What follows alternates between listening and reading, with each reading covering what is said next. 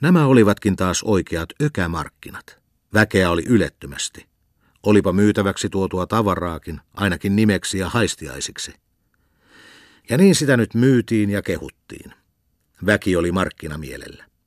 Pekka oli nyt joutunut eroon Kaisastansa, sillä jollain tekosyyllä oli tämä nyt isäukon ja leskisen tuloa peläten erottautunut hänestä. Eräässä paikassa keskellä katua kinasi joukko miehiä. Lieksan Antti Kettunen kaupitteli näet mustinsa nahkaa mustan ketun nahkana, ja jotkut kinasivat, että se on koiran nahka. Mutta se nyt on perhana, vannoi siihen Kettunen, ja todisti lujasti vannoin. Vaikka ei yksikään enää tältä paikalta pois järähtäisi, niin mustan ketun nahka se vaan on. Kokoontui yhä enemmän väkeä. Pekkakin siinä jo toimi asiantuntijana. Hölistiin. Ostaja, joka oli tullut pettämään ihmisiä nahkakaupassa, syytti kettusta petosyrityksestä ja epärehellisyydestä. Ja miten olikaan, niin sukeutui yleinen riita, johon sotkeutui Pekkakin. Asiantuntijan tavoin haisteli hän koiran nahkaa visusti ja ilmoitti, Kaa, nahka kuin nahka. Mutta silloin työntyi utelias isäukkokin joukkoon, ja ihan odottamatta tapasivat poika ja isä toisensa. Sitä omituista jälleen näkemisen tunnetta. Kummastakin tuntui, että hänet on toinen tavannut luvattomilta jäljiltä. Ka, Pekkako se? hölmistyi isä. Pekka oli pulassa. Kaaha, tapaili hän ikään kuin niskaansa raapaisten, ja muun puutteessa tokasi. Tää nahanostaja tää vaan on nostanut tässä joutavan kinan. Mutta ei ollut siitäkään nyt apua. Myöjä, kettunen, näet luikki äänetin nahkakainalossa pois. Joukko hajaantui ja isä ja poika jäivät kahden kesken keskelle katua.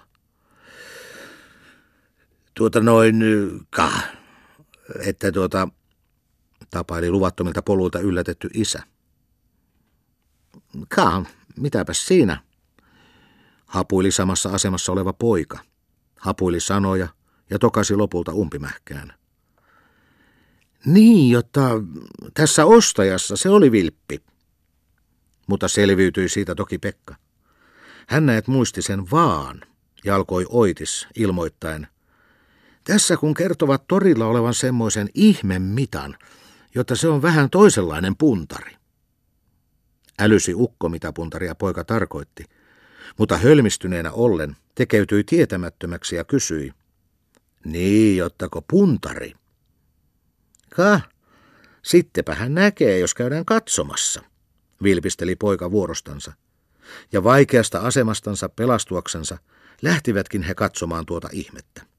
Tulivat paikalle, ja Pekka kysyi joukolta, onkohan se tää nyt se ihmepuntari? Se, joka punnitsee niin herran kuin narrinkin.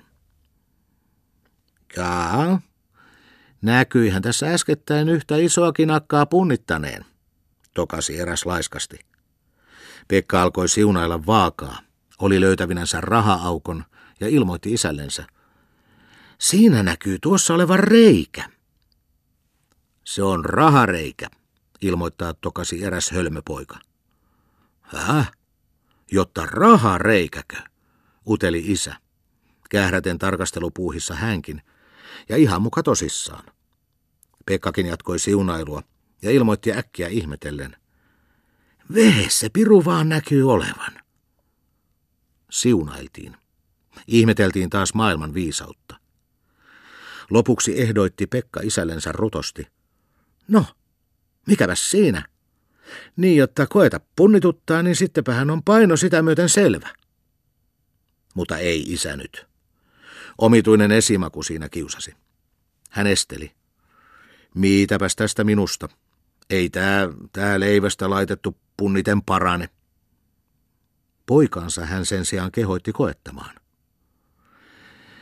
Että näkee ruojan konstit, selitteli hän kavalasti, suostutellen vuorostaan Pekkaa. No, suostuikin tämä, lisäten, eipähän tuossa mies kepene, jos ei jykenekään. Ja kaikki kuin ihan tosissaan. Hän nousi laudalle ja raha maksettiin. 90 kiloa, kuului joku tylsästi tokaisseen. Kah, niin kuin ennen ja aina, tokasi joku edellisen punnitsemisen nähnyt lisää, ja Pekka ilmoitti isällensä tyytyväisenä. No, niin jotta onhan sitä jo siinäkin. 90 kilossa sinulle tätä, tätä nyt ainutta poikaa kerraksensa. Partaleskinen ei ollut vieläkään onnistunut myymään sikaansa. Joku oli kyllä kysässyt jo sen hintaa, mutta sitten ilmoittanut, että ei hän ole ostaja, vaan muuten vain kyselee. Niinpä etsiä touhusi hän nyt Kaisaa, sikaa nuorajukosta perässänsä talutellen. Lujasti oli hän päättänyt ajaa näillä markkinoilla naimakaupan päätökseen asti. Ja pian hän löysikin Kaisan, ja yhä oli tällä härkä myömättä. Rajusti nyhti hän sikansa siihen yhteen joukkoon ja tervehti, kehaisten, tässä se on possu. Ja rentonaan alkoi hän sitä kehua ja ylistää. Suorasuisen miehen rehellisyydellä kehui hän mitä ylettömiä hintojakin siitä muka on jo tarjottu.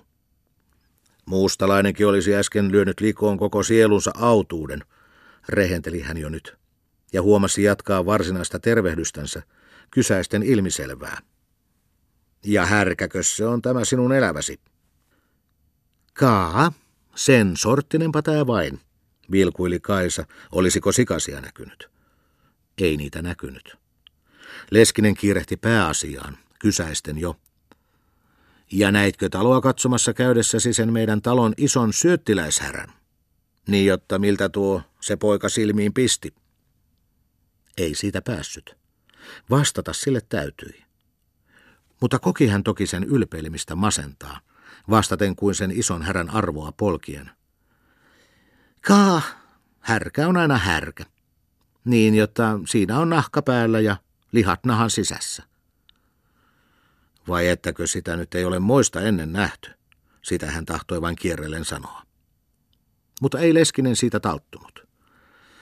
Niin, siinä se on Jussi, siinä härässä, kehui hän ja kysäsi äkkiä. Ja entäs muu kontu? Niin, jotta eikö siinä semmoisella konnulla kelpaa partaleskisen akkana elää leipua? Kaa, tapaili Kaisa yhä vaan epäröiden. Mieluummin hän olisi jäänyt sinne omaan kylään, kuten jo sanottu, mutta ei toiselta puolen ollut vieläkään varma sikasien ripille pääsystä.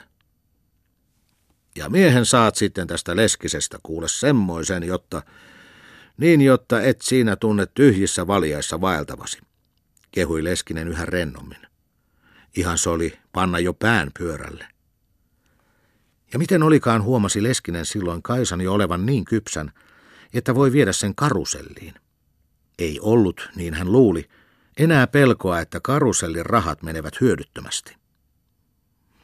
Niin, jotta mitäs siinä sitten onkaan. Tule pyöräytetään kerta vain karusellissa ja siitäpä se sitten alkaa asia mennä mötkötelle. Ja suostuikin se Kaisa. Sattui vielä pari mulon akkaa olemaan karusellin luona. Niistä myöntyi toinen pitelemään Kaisan härkää, toinen leskisen sikaa, sillä aikaa kun kosiskelijat panivat karuselliksi. Pitkävartiseen pieksuun puettu leskisen jalka retkotti rentona, kun hän itse istua jökötti karusellihevosen selässä, ja Kaisa siinä edessä lasketteli keinuvassa veneessä. Suuremmoista. Karusellin kellot vain helisivät. Niin, jotta Kaisa, vahvisteli jo Leskinen ikään kuin asia olisi ollut jo ihan varma. Niin, jota minä julistankin tämän asian sitä myöten päättyneeksi, ja ottaa höyräytän sinut akakseni. Mutta koko karusellissa pyörimisajan oli väkijoukossa seissyt yhtäällä Ukko Sikanen ja toisaalla Pekka. Sattumalta ne olivat osuneet paikalle ja Oitis arvasivat asian. Leskistä he, omituista kyllä, eivät tunteneet, mutta kun olivat kuulleet sillä olevan tuhottoman ison mustan parran, arvasivat he siitä, että se se nyt on. Kehnon vietävä. Ja hiljaisuudessa vannoi nyt kumpikin heistä, että vaikka verinen tappelu tulisi, niin pois pitää Kaisan lähteä Leskiseltä.